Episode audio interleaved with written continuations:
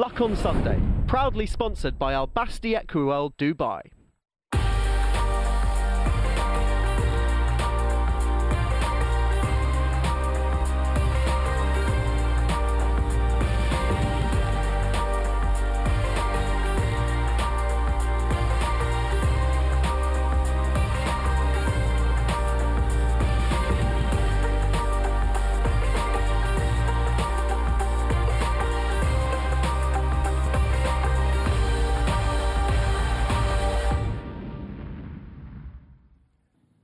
Welcome to the Luck on Sunday podcast, a weekly audio digest of all the best bits of Luck on Sunday, free to air every Sunday from 9 o'clock, that brings you the best guests and insight from around the racing world.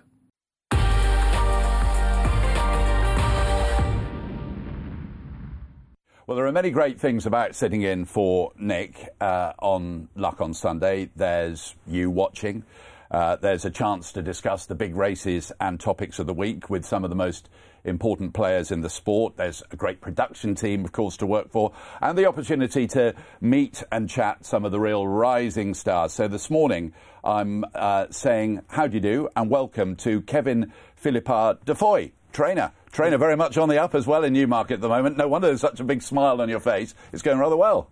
Thanks a lot. Um, it's going all right.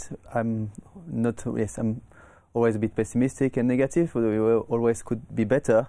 But yes, we have to be happy with the start. And uh, one of our guests later on is Dan Muscutt, who rides a lot for you. And the team here are so annoyed that we didn't sort of take in that Lingfield on a Saturday night before you're both in the RTV studios, you were both bound to romp home with winners. Yes, he had the double last night, um, and, and one with you. Yes, and we had one with us together. Um, horse would just could improve through the season. Before we talk racing, I'm going to have to talk about heritage, your heritage. So this is, says Cornelius Lysaght with a sort of complicated sounding name, but Kevin Philippart de Foy, you're Belgian. Somebody said, don't call him French. You'll get the same reaction as Hercule Poirot if you uh, start uh, uh, claiming he's French. So you're, you're Belgian. What, where does the Philippart de Foy, it's, it's, as they say, quite a handle.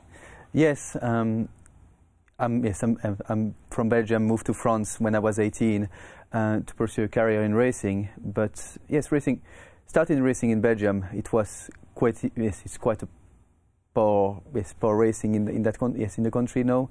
But so where is racing in Belgium? Ostend? Uh, Ostend, Mons. Um, they used to have five or six race courses when I was when I was a kid. They're, they're only down to two now, um, which is quite sad to see. But you have some very good people and horsey people there um, who gave me the good foundations to go on, go on and build from, build from it. So, that, so what's happened to the Belgian racing industry? But it's all it's all down to um, unfortunately the open market, um, based with the bookmakers, and we we opened the market in Belgium without any rules and law in places, and um, yes, it all, all went downhill from there.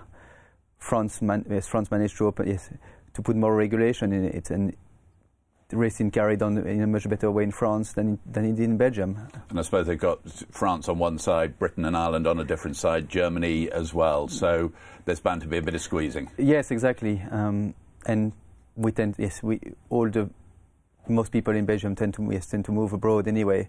Um, some some went to the Middle East, some went to Germany, France, um, and you have, yes, you have a few Belgian people in Newmarket as well. And you went to France as an 18-year-old because yes. you had a you had a sort of dream in your mind? I had a dream in my mind. I wanted to be a trainer from the age of probably 10, 12 onwards. So what's um, what? So you're a 10 year old or a 12 year old. What? I want to be a racehorse trainer. Most people want to, at that age want to be an astronaut. I want. I, yeah. I mean, I did. I wanted to be in racing, and I did, I didn't, didn't mind that I wanted to be a jockey, but I was a fat little boy, like, and uh, I knew I knew I had no chance to be a jockey. Um, I lost a lot of weight to be an amateur, and after to try to try as a jockey, but it was never. Yes, it was never the end goal. The end goal was to be a trainer. So, just let's go back. You you say obviously modestly a fat little boy, but you you, you lost you lost weight and, and you rode in races. Yes, exa- yes, exactly. Um, I mean, I was I was never a very good jockey, and I was but I, at least I had the experience. Trainers always say this, under, uh, mainly because RTV doesn't have an archive that stretches into Belgium or um, or Thank, France. Th- but, thankfully not. well, I'm sure you're all being modest. Um, uh, you know, so how would you describe yourself um, looking looking back? But looking back, I was lacking. I was probably lacking the experience of pony racing. Um, like you, you have in this country now, you see, you see the up, up and coming guys like um, Benoit or Davies. Like they just, they've done plenty of funny racing, and they just come on and ride their first race like, like they've ridden hundreds of them in the past. Because they've been going through there because they've like Scenes. yes exactly and they've they've had the experience i my fir- yes my first race it was like the first time i jumped on the stage with more than three people and it was a big shock to, shock Where was it? uh, it was in mons Right. and it was over like yes four and a half furlongs so yes And didn't so you'd never been in a race, and suddenly, oh, against much more experienced riders? Yes, exactly. And yes, you just like, and after you don't have many rides, so you don't gain experience very quickly. Um, and you, yes, I mean, I managed to, yes, I managed to ride my winners and, and get to 15, but like it, it was pretty hard. 50, did you say? 15, 15. 15. No, I wish I did. I got to go to 50. Um, I love was- to big up our guests. yes, and it was, and it was, it was pretty hard. And yes, once I moved to, yes, uh, went to France and worked for Criquette Head, we had a chat about it, and she said, just keep riding, just enjoy it. It will never be your career, but at least it's a good experience for for your future. But just have, your, have in mind that you want to be a trainer. So um, obviously, pony racing's been big in Ireland for decades. Be, become very big in the UK as well. You'd be a big advocate of that, would you? Yes, definitely, um, definitely. Like it's just it brings the like it brings the ki- kids through like through a process, and they just they just learn plenty from it. Um, when you see, I mean, you, when you see the the two favorites in the, the, the Apprentice Championship this year, they've both done plen- plenty of pony racing. Mm. Um, we'll come on to Criquette Head in a second, who you've described as almost like a second mother. But your first mother, um, Brigitte, she was a, a jockey. Um, she rode a lot of winners. Yes, she rode a lot of winners. Um, she was between France, Belgium, a bit, yes, a bit in Germany. Belgium was big. Yes, Bel- Belgium racing was big at the time. Um, she was one of the first women jockey coming through. Yes, coming through, and yes, I was from a very young age. I was following her on the race course, in the weighing room, and yes, I mean, she, yes, to me, to me, she was a superstar. So were you, um, uh, you? You hear of riders whose parents were jockeys as well, sort of during school holidays, having to be in the changing room or whatever. Were you? Were you like that? Were you Oh, yes. getting getting into the whole scene? Oh yes, definitely. Like when, uh, from my very young age, um, I was in the, in the room. I, I think um, actually Kevin Kevin Marks, we saw Ed Ladd um, in Newmarket now, was a jockey with my mom in Belgium at the time, and he knows me from like this from when I was two or three months old, because I was always there um, playing with the. I mean I was probably a bit annoying in the weighing room because I was playing with saddles and things like that, and at the time we. Yes, young kids were allowed in the weighing room. It was much more open than it is now. Um, and yes, so we, I've been brought into in that, that environment from a very young age. That must have been qu- quite something, sort of uh, running around between the saddles of these, uh, you know, these adults all around you. Yes, exactly. And I mean, it, there is an atmosphere in there. Um, and yes, you, yes, until you get you're in there, you just don't really understand what's going on. But it's very busy between races. They're, they they're very short space of time between races. They go, they have up and, ups and downs. They are friends but competitor, competitor at the same time, and it's just a, it's, it's a very strange atmosphere. But it's it's great, to, it's great to experience it. And I suppose they have to be out on the track and deadly enemies, don't they? But back in the changing room, there's always this talk about what good mates they all are. Yes, exactly. Um, they have a good mates, and after yes, I mean, I mean, I've seen my mom being hanged on yes, hanged on the, on the wall and things like that, and I was like, oh God, what's happening? But um, she, at the end of the day, she's she's friend with with some of the, the jockeys she rode with uh, many many years ago. And I should emphasise that's a jolly Jake, presumably. Yeah, yes. you know. um, being what being put up by the scruff of the neck on a hook or something exactly, like that. exactly. But Yeah. anyway. Um, and is she a trainer now? Um, she yes, she trained a couple of horses for yes, just as a hobby. Um, back in back in Deauville, um, she yes, she is a broodmare and she just enjoy yes enjoy retirement. She will never f- be fully retired because she can't stop, but she just does does it a bit slower now. And takes plenty of interest in what's going on in Newmarket. Definitely, she would she would text me after every single runner. Um, and she will be the first one to yes, the first one to pick when I do something wrong and when I yes, when I do something wrong. Well, that's a good mum, isn't it? That's Oh, definitely. Like you just need to, if someone pushes you forward. Mm. And what about Criquette? So um, she's obviously been a, a, real mentor as well. Criquette was, as I always said, she was like a second mom to me. Um, when I moved, moved from home, she was, yeah, she was yes, always advising me on everything. She helped me along the way, and she yes, we still speak, and she will still help me know. Um, and you worked your way out there, didn't you? Didn't you start sort of as a yes? I, I started as a rider, and after I ended up doing a bit of everything. I was doing yes to traveling. I was had lad people assistant, and um, but she, it was a great experience because she sent sent me everywhere, uh, made me do everything, and at least I yes I think it's good for the future to get to see um, it. To see and one of those everythings was riding Treve, the one and only. Yeah. Yes, great experience, great filly. Um, there she is. From from the first day we yes from the first day we took her on the grass and, and she she went on Les Aigles over yes for a gallop over seven furlongs, and uh, she just was following the leader and shoot off shoot forward when once I pulled her out and I mean next second I was yes, 10 12 lengths in front of the of the leader and well whoa what what just happened and Criquette was like oh we just we just run her she knows her job um, she won first time out and obviously she knew her job.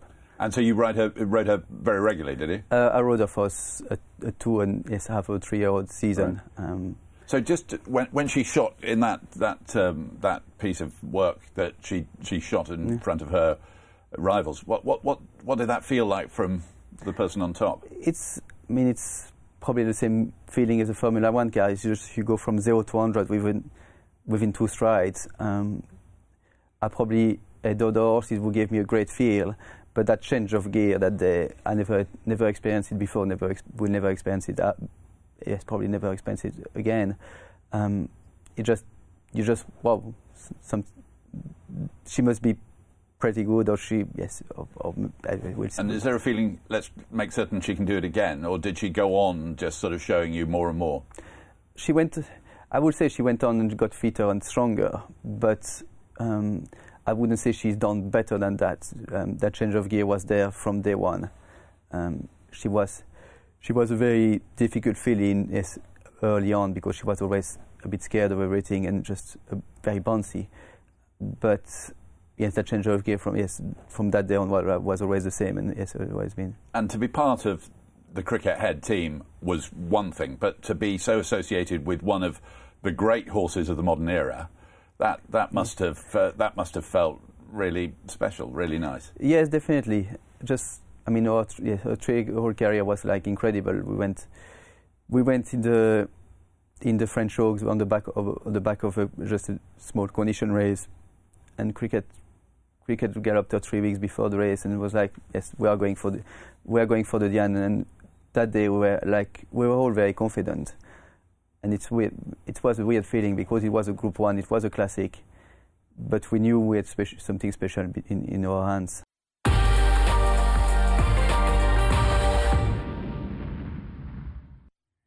And just before we look back, let's just look forward for a second. The Tattersalls Irish 2000 Guineas and the Tattersalls Gold Cup. The Group 1 centrepieces at the Curragh this afternoon. Will it be Tuesday on Sunday in the Guineas at 3.45 and looking forward to State of Rest and Lord North in the Tattersalls Gold Cup. Tattersalls have had a lot of mentions this morning. Hope that'll get me a free drink next time I'm there. Um, and um, that all looks good from the Curragh this afternoon, so full coverage. Also later on today, round two of the Sky Bet Sunday Series at York. Can't wait to see Dakota Gold going for another York success at 5.35.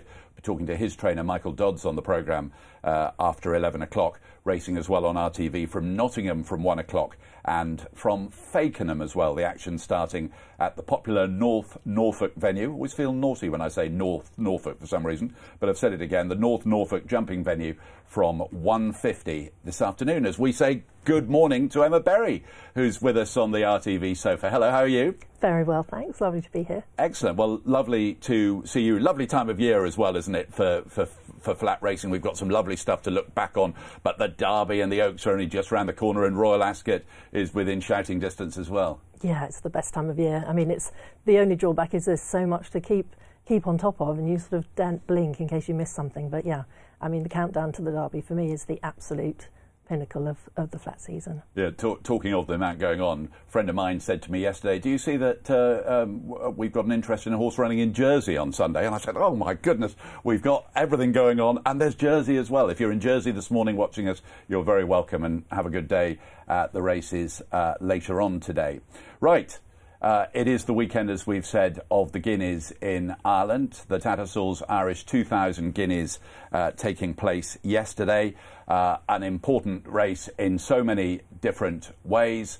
Native Trail gives Appleby unique 2000 Guineas clean sweep uh, as he powers home at the Curragh, as reported there. History maker Appleby. So, Native Trail, Emma, uh, wins in Ireland after Coroebus in Newmarket, Modern Games in the French Guineas. So, um, he's pulled off this treble, uh, Charlie Appleby, of three Guineas with three different horses. That's quite something. It's an extraordinary feat, isn't it? Absolutely. Um, it just goes from strength to strength, that stable. And um, two of them, of course, homebreds for Godolphin as well. So, that will give them an extra, an extra puff. But um, Native Trail, you know, last year's sort of champion two-year-old to come through and, and bag his own classic now, having been second at Newmarket, is I'm sure incredibly satisfying as well. It's terrific. And Kevin, drawn one uh, was Native Trail. So the draw wasn't ideal at Newmarket, as it turned out, and I think there were one or two who were slightly concerned that um, that uh, a, a one draw in this one wasn't ideal either. No, we've seen in the past that you can be a bit stuck on the on, on the inside, and you have some pretty unlucky losers um, at the Curragh in the past. But he had plenty. Of, William had plenty of horse underneath him to just find his gap and make his way through. Really. And there he is in the blue, Wexford native running a big race towards the front. Buckaroo. Buckaroo, Emma, that's been quite talked up, hadn't he? But um, there he is in the Qatar colours towards the outside, but the, the writing's on the wall here.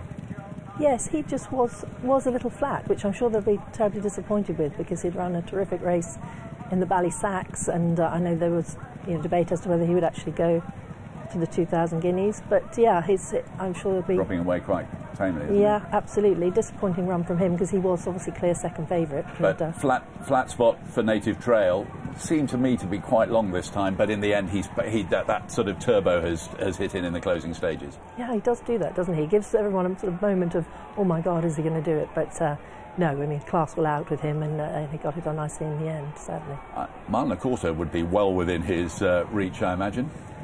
Just about within his reach, possibly. Just about. Yeah, I'm not. It's a, it's a, he's from a very fast family. I, am not convinced. He certainly wouldn't want to go more than than ten, I would think. But uh, it'd be interesting to see if they do try him stepping up.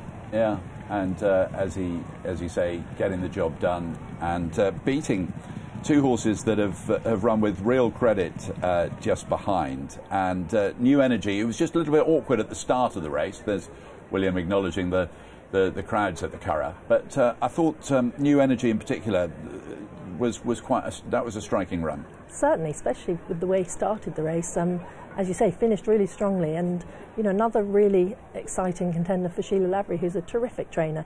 She had Lady Kaya, who was second in the Thousand Guineas a few years ago, and she sadly lost her to an accident. And um, yeah, given the raw materials, Sheila's well able to, to train a horse. She's a very competent Yeah. horsewoman.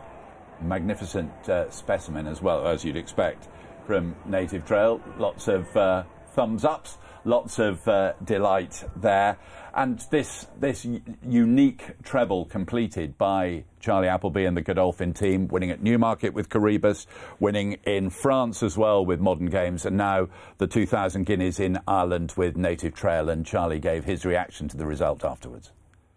most importantly, like I say, it's this uh, fantastic achievement and to make history the way it's been done for His Highness Sheikh Mohammed and Team Godolphin and, and, and the team at Moulton Paddocks. They've done such a you know, fantastic job from, from all winter. You know what it's like yourself, you know, with these two-year-olds when you're going through the winter, they're long winters, and uh, you know he's just never missed a beat, like like all of them. And uh, like I said we've been very fortunate enough to come into these, these Group One races with fancied horses, and so there's, there's of course there's a certain amount of I don't say pressure, but you, you excitement, nerves, and everything else. But uh, when I saw him cross the line today, I have to say it was a sigh of relief to say he's got the job done. Can you just describe your emotions for us watching the race? Because it can't have been easy at times. There was a moment just briefly where it did look like he might be in a bit of a pocket. Yeah, but the one thing about him, uh, William, he's ridden him all of his racecourse experiences and he rides him so much at home. He knows him inside out. And, and you know, the plan was always to go forward and try and sit box seat, which that didn't come out, you know, straight off the bat. And, and but where William was sat, I was, dare I say, I was confident William knows the horse so well, and um, uh, whatever William's decision was, where to park him up, it was going to be hopefully the right one. And you know, when you say he got, it was in that sort of a bit of a pocket there. The one thing I was confident coming into the race was he was the class horse and he had the strength there. If he needs to make a hole, he can make a hole. Not, you know, he's just, he's just, he's a big imposing horse, and um, I was. It was one of those nice races to watch. I'm all joking apart. Uh, it was a nice race to watch, and I wasn't to be sigh of relief yes when he crossed the line, but I wasn't anxious throughout the race. And Charlie, we all know obviously he was a champion juvenile, multiple Group One winner. Would it though have almost felt like a bit of a travesty if this horse hadn't added a classic to his CV? For sure, yeah. I mean, everyone not want to see the the, the, the champion two-year-old generation come up, hopefully, and uh, fulfil their three-year-old careers, and that's what he's done. And, and I say he lost nothing in defeat in the in, in the, the English Guineas. There, you know, Coroebus was a horse that we thought highly of, and you know, people can have their opinions of we were drawn on two flanks, and had they been drawn together, would it have been a you know a, a closer contest? Well, we never know that. But this horse doesn't have to do have to do you know prove himself anymore. He's a classic winner at three, and I'm delighted for like I say the whole team at Moulton Paddocks and and uh, His Highness and uh, Team Godolphin, and uh, you know Norman Williamson being here, and uh, the, the, the, you know David and Anthony that bought him there. So uh, yeah, everyone's everyone's got their uh, their day in the sun, as they say. And Charlie, as well as completing a tremendous hat trick, obviously with those classic successes in Britain, France, here in Ireland, it does set up a tremendous second half of the season, if you like. What sort of ideas have you got in your head about the three horses now? I think, they're, as I say, they're nice, healthy conversations to have instead of having to try and find one that's got to try and win a race, to try and find one where you've got to try and potentially keep them apart or get the best out of them.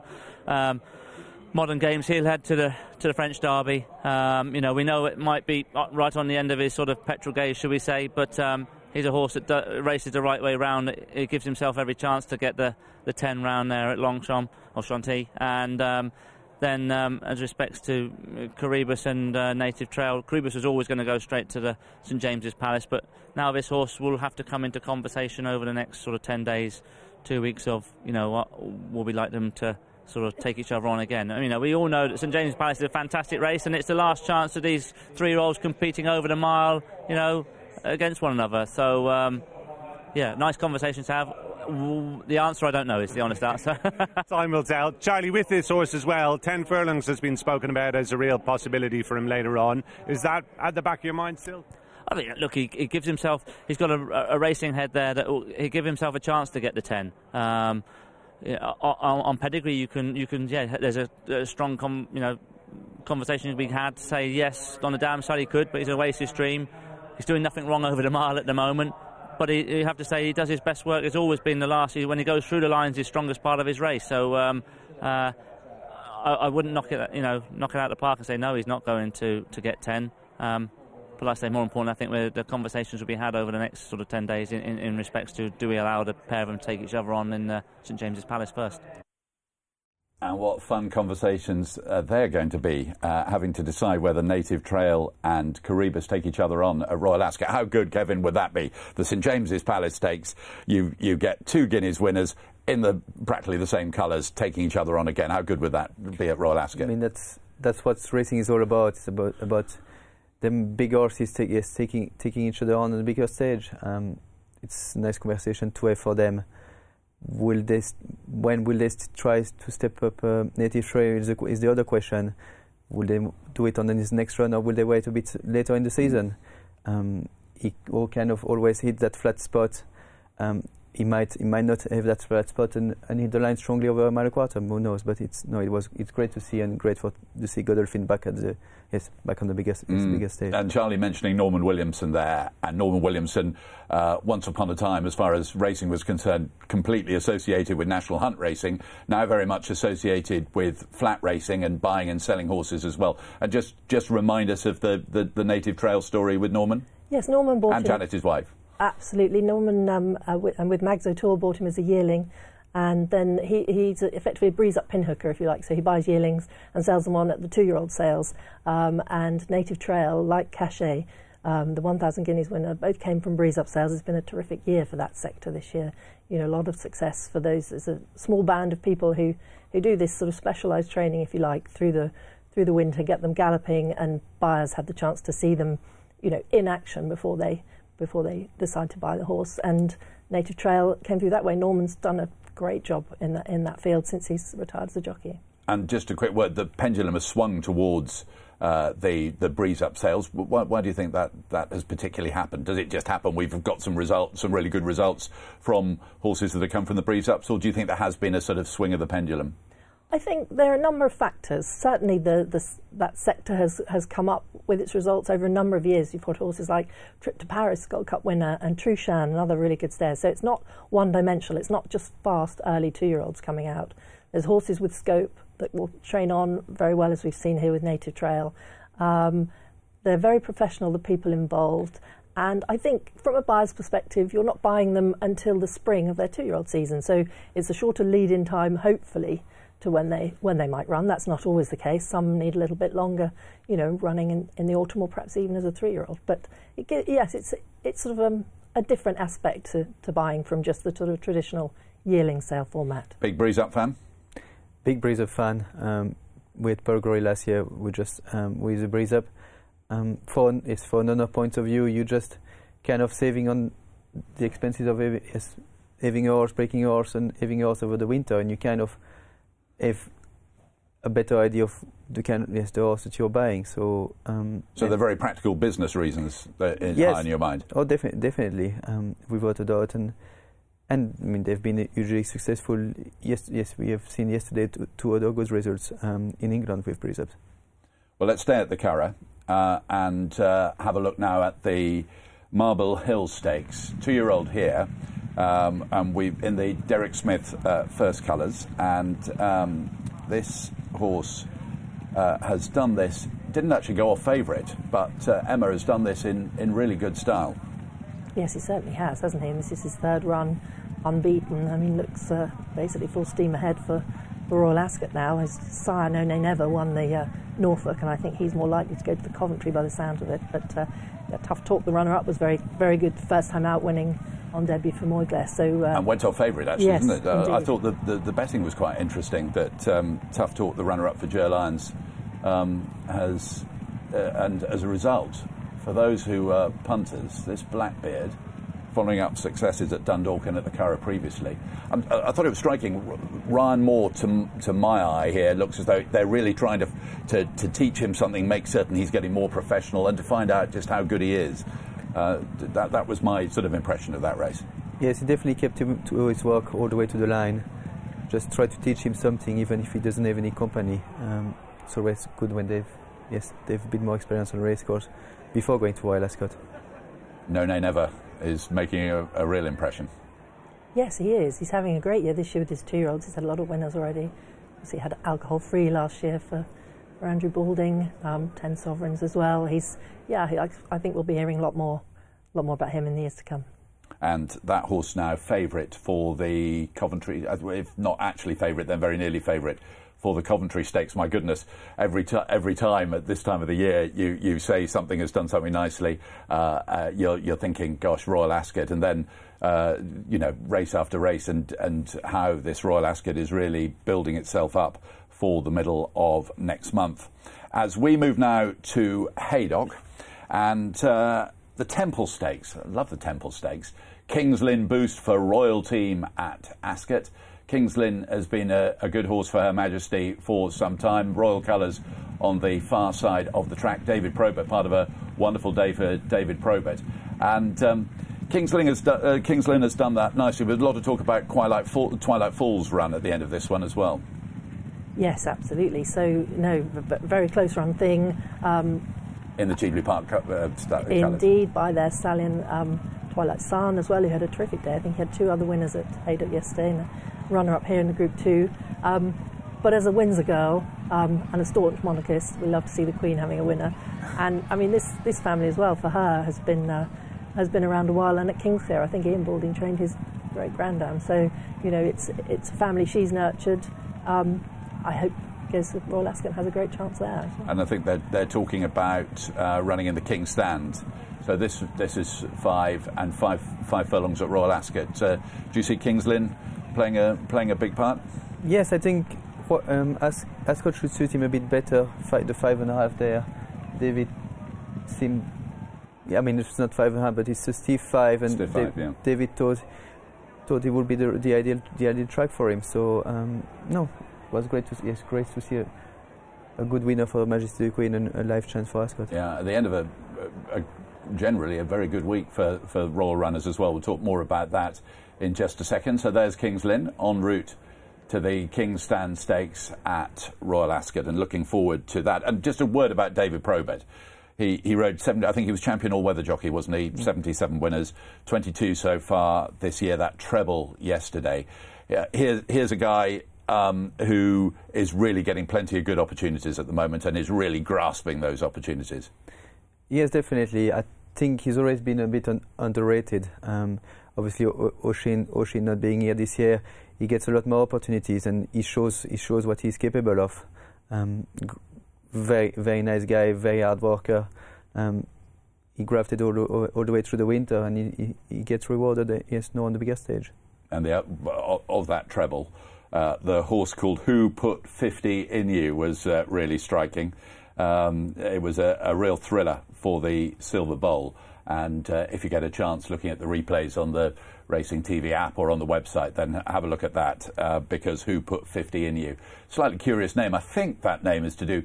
I have a joke with Jonathan Harding of the Racing Post when he's being noisy in the media centre. I say, Who put 50 pence in you? Meaning that, you know, the meter is, uh, is really whirring away. And uh, I think Who put 50 in you is perhaps uh, a relation to that kind of uh, idiom. So we move on to the Sandy Lane Stakes. Learnt something yesterday. The Sandy Lane is the pathway apparently that goes across the racecourse at Haydock. El Caballo in two shades of brown on the far side of the track. Uh, Clifford Lee, Karl Burke. This team, Emma, they're absolutely talk about on fire.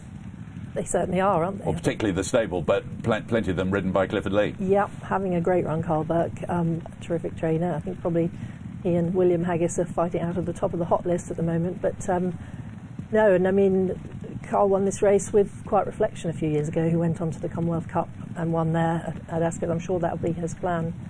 But this horse, he was very determined and, you know, saw it out really nicely.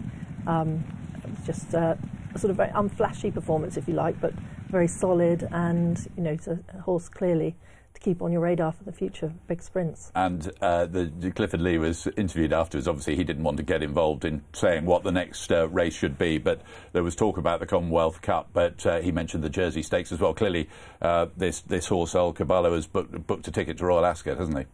Yes, definitely. I mean, he won his last six starts, um, and he never, he never, he's never impressive, but he get, always gets the job done. Str- yes, and hits the line strongly. So, no, he's definitely, definitely a real candidate. Well, Karl is able to join us now from his stables at Middleham in North Yorkshire. Karl, morning. Congratulations. Uh, another really nice winner for the team. Morning, thank you, Connor. Yes, yeah, yeah. His um, team's going well. They're fit and healthy, and hopefully we can keep it going. And uh, he, he's okay after after yesterday's exertions. As far as I know, I'm not actually at home. I've stayed over um, with a friend over uh, for the match at Liverpool today, so um, I haven't Oh. actually seen him, but I've had a report that he's fine. All right. What, what, what, we'll come on to your, your forecast for the match in, in just a second. But what, what, what about the last few weeks? What was it? Four winners at York and a couple of one twos as well. Yeah, well, the horses have been in form. We had a great winter on the all-weather. Um, the horses performed really well. All the all the big horses hit their targets, and and it's carried on into the turf. And the nice thing is we've still got um, plenty plenty of ammunition to go at.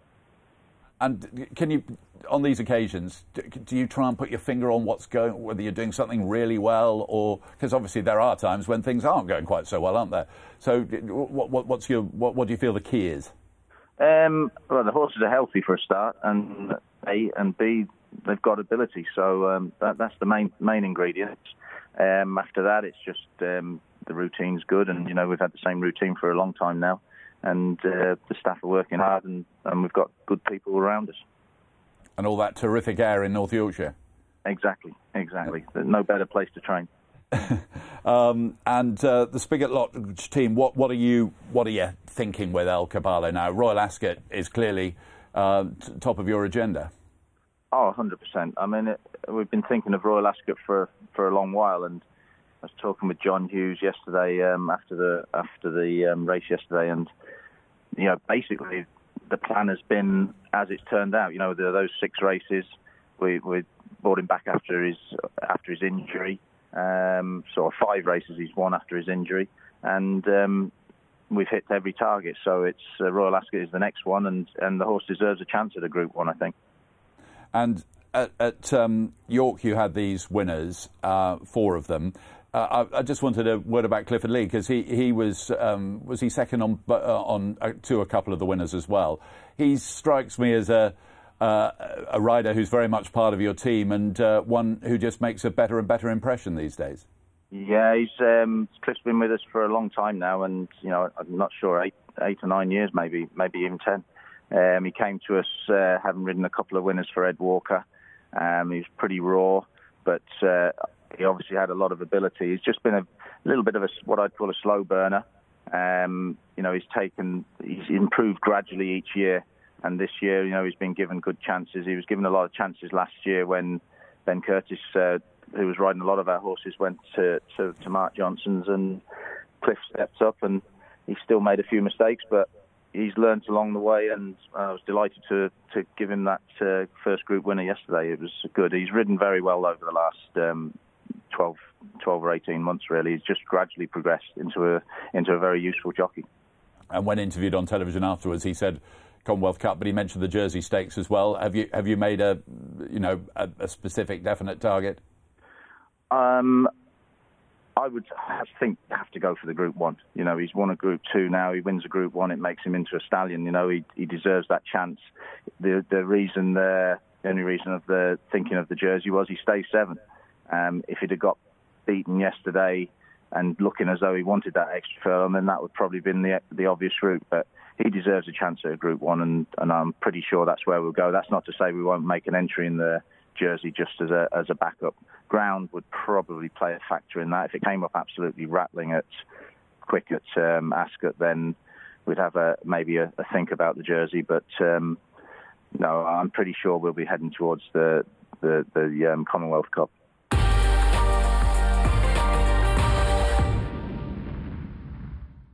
How long is it until the Cazoo Derby? 13 days until the 243rd staging on the 4th of June as part of the Platinum Jubilee celebrations and the holiday.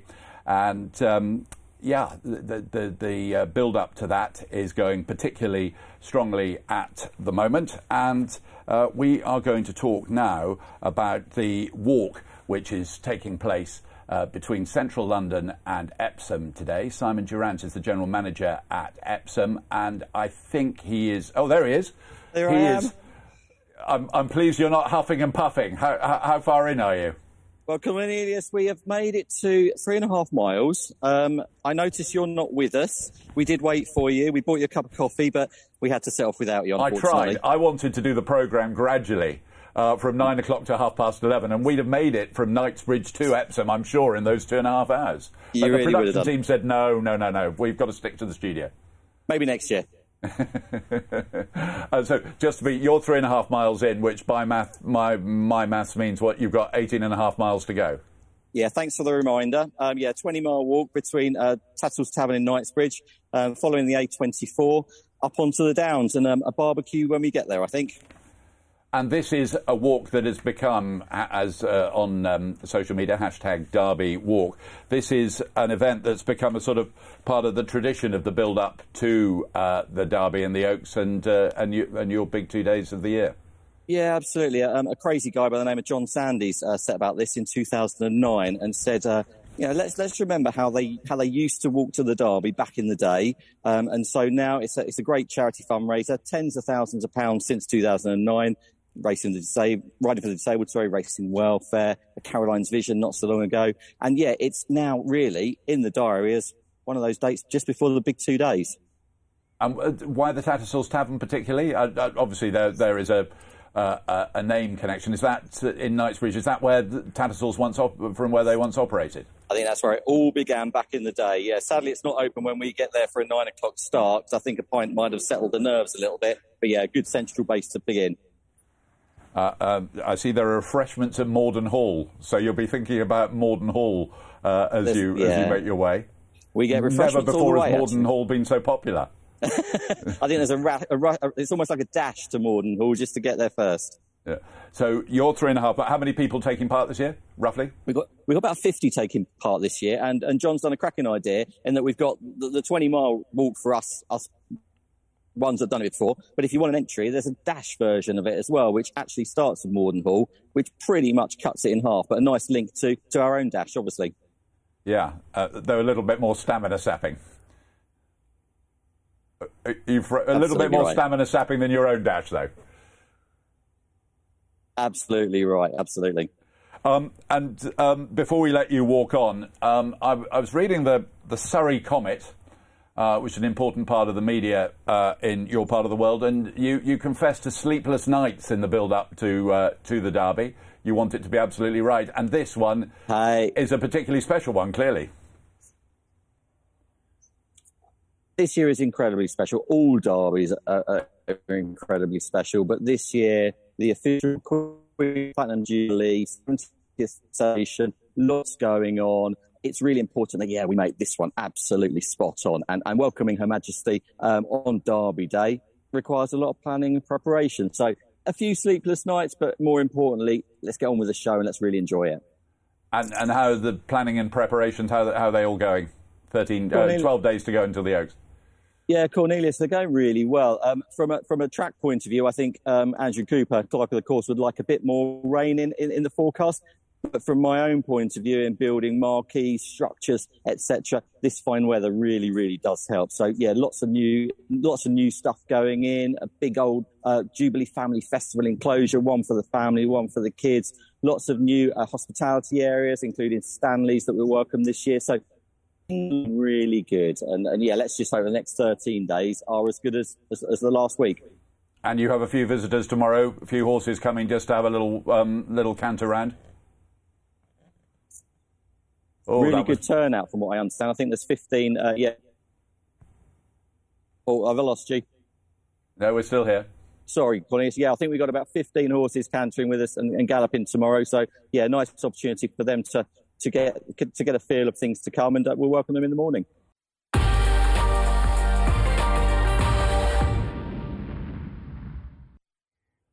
So thanks to uh, Kevin. Emma will be back with us uh, for more chat a little bit later on. Just quickly before uh, I move on to our next guest, less than a fortnight to go before the Derby, the Cazoo Derby, the 243rd on June the 4th. And one of these Derby winning greats will be inducted into the Hall of Fame, inaugurated by the QIPCO British Champion Series. It'll be one of these three, and it's down to you which one of the three. It'll either be Shergar, you need a telescope to see the rest, as Peter Bromley said, commentating in 1981, or Galileo from 2001. Is he going to be the daddy of them all in terms of the Derby? Or will his half brother Sea The Stars from 2009? Perhaps their mum, Urban Sea, could be some kind of a, a compromise if the progeny tie. Uh, voting closes at midnight tonight, and all details at Horse Racing Hof, H O F as in Hall of Fame, horse, horse, horse, horse racing hoff.com. And that uh, closes at midnight. An eight strong panel of judges has put forward do you prefer Shergar, Galileo, or Sea The Stars? I think it's practically impossible, so we'll leave it over to you. Right, there's more than a whiff of the global nature of horse racing on luck on Sunday this week with uh, news of the Preakness Stakes earlier on.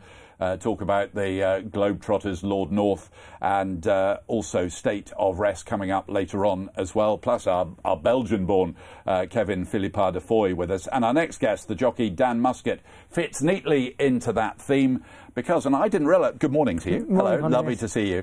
I, I didn't realize your South African roots until I did a bit of digging. Yeah. So you're, you're, I, I slightly thought you were perhaps Newmarket for, for, well, you are Newmarket for quite a long time, but South Africa originally.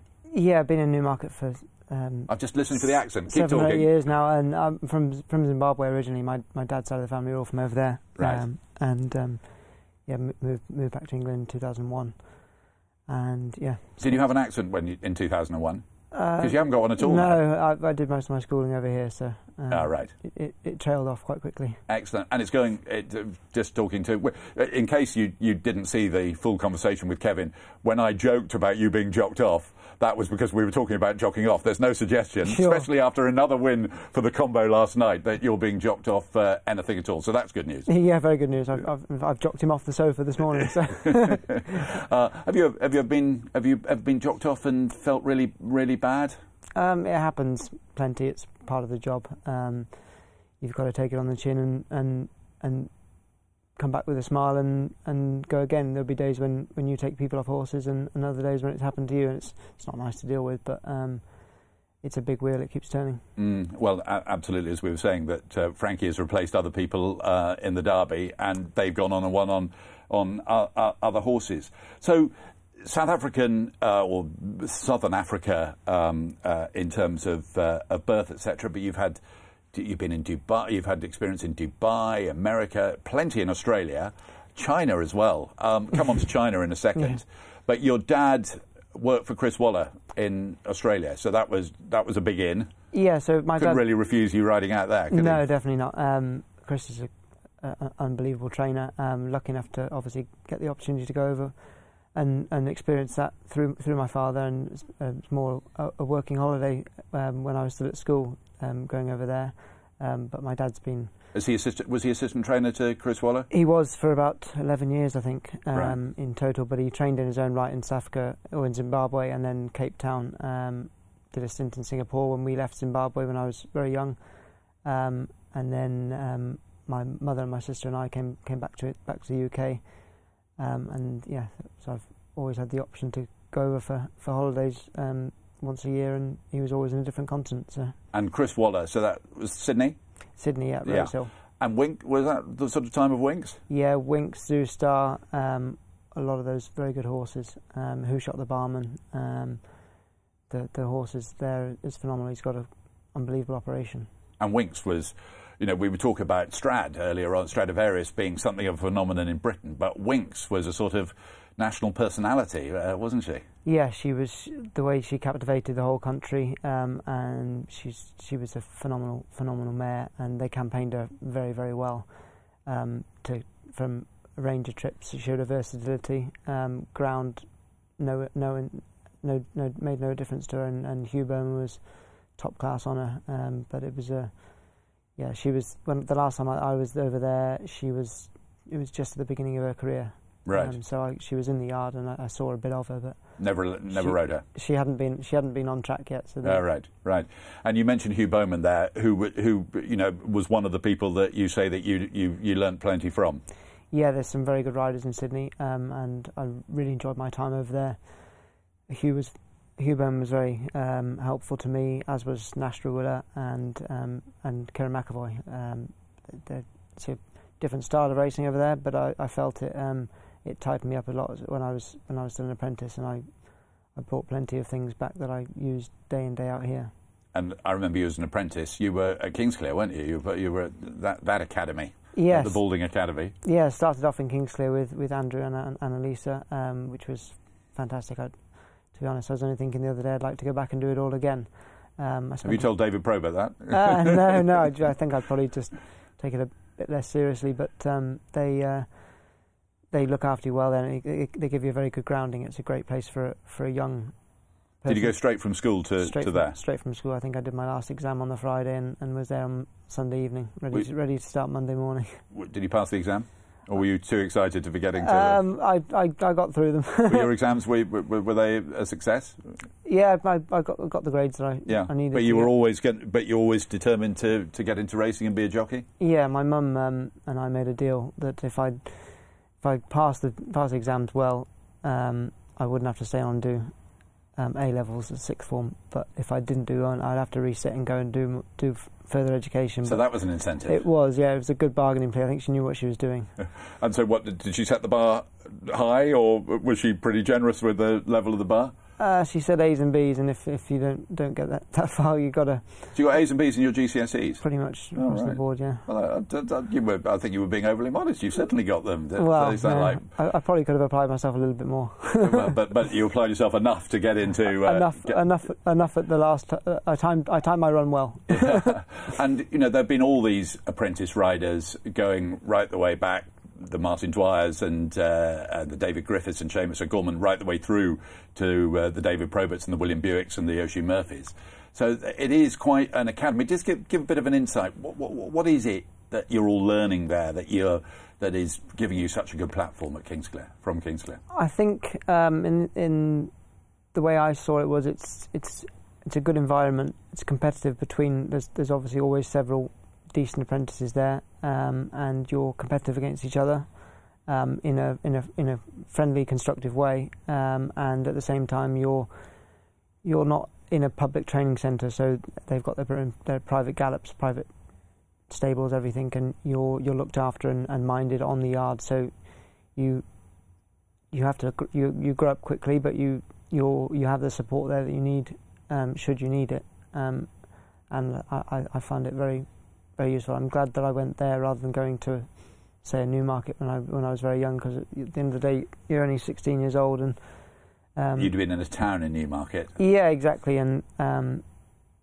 it's So it's not a problem being 16 in the middle. Of, well, it's not quite in the middle of nowhere, but it's it's you, you've got to go a bit to get to to to any entertainment or whatever. Um, well, I think they could just keep a closer eye on you more than anything, um, and you're you're, you're all you all have to graft together, and um, it, it, because you're competitive with each other within the yard, um, you you pull each other forward and, and progress as riders. And when I was there, you had the likes of Jimmy Fortune was first jockey, um, Liam Keniry used to ride out a lot for them.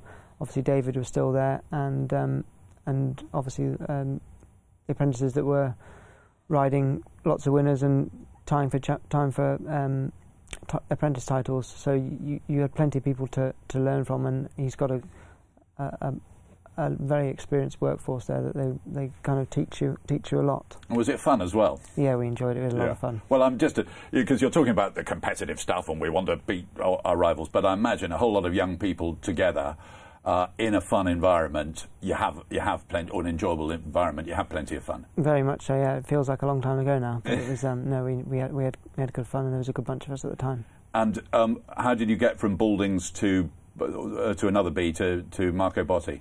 Um, yes, I did. Uh, I did a stint in Dubai, in Abu Dhabi, with Ernst Oertel after my second season um, riding here with a license, and um, yeah, came came had a couple of winners over there, and um, and got the opportunity to, to, to come and ride out for for Marco, and um, I thought at the time there was a, a lot of apprentices at Andrews, um, and Marco didn't have one, and um, he was obviously just off the back of having horse like Celebration and things like that, and was was was an up and come was a was a big force in, in Newmarket, and it was a good opportunity. And how old were you when Fanciful Angel went to America, and you can't couldn't have really been expecting to ride it, and you're ending up riding in the Arlington Million? Yeah, no, that was. Un- How old were you at the time? I think I was mm, twenty. Oh, right. about, yeah, um, but I I don't. But it was considered a big thing at the time, generally, so it must have been massive for you. It was huge, yeah. No, the, the, And you go and finish second. I know, yeah. Was, he was an outsider. The owners were very sporting, took a chance, and they kept me on him after I'd only just come out my um, my claim this, the previous summer, um, and you need a horse like that to to kind of keep you in the limelight, so to speak. I, I never really had a big horse to ride when I was an apprentice, but um, I got on. He he wasn't an easy horse to ride, um, and I seemed to get a tune out of him, and get get on well with him, and I I rode him in his prep run at Chelmsford, and then he went to Dubai in the new year and won, won a carnival race for me. Um, and yeah, it was the, the um, that.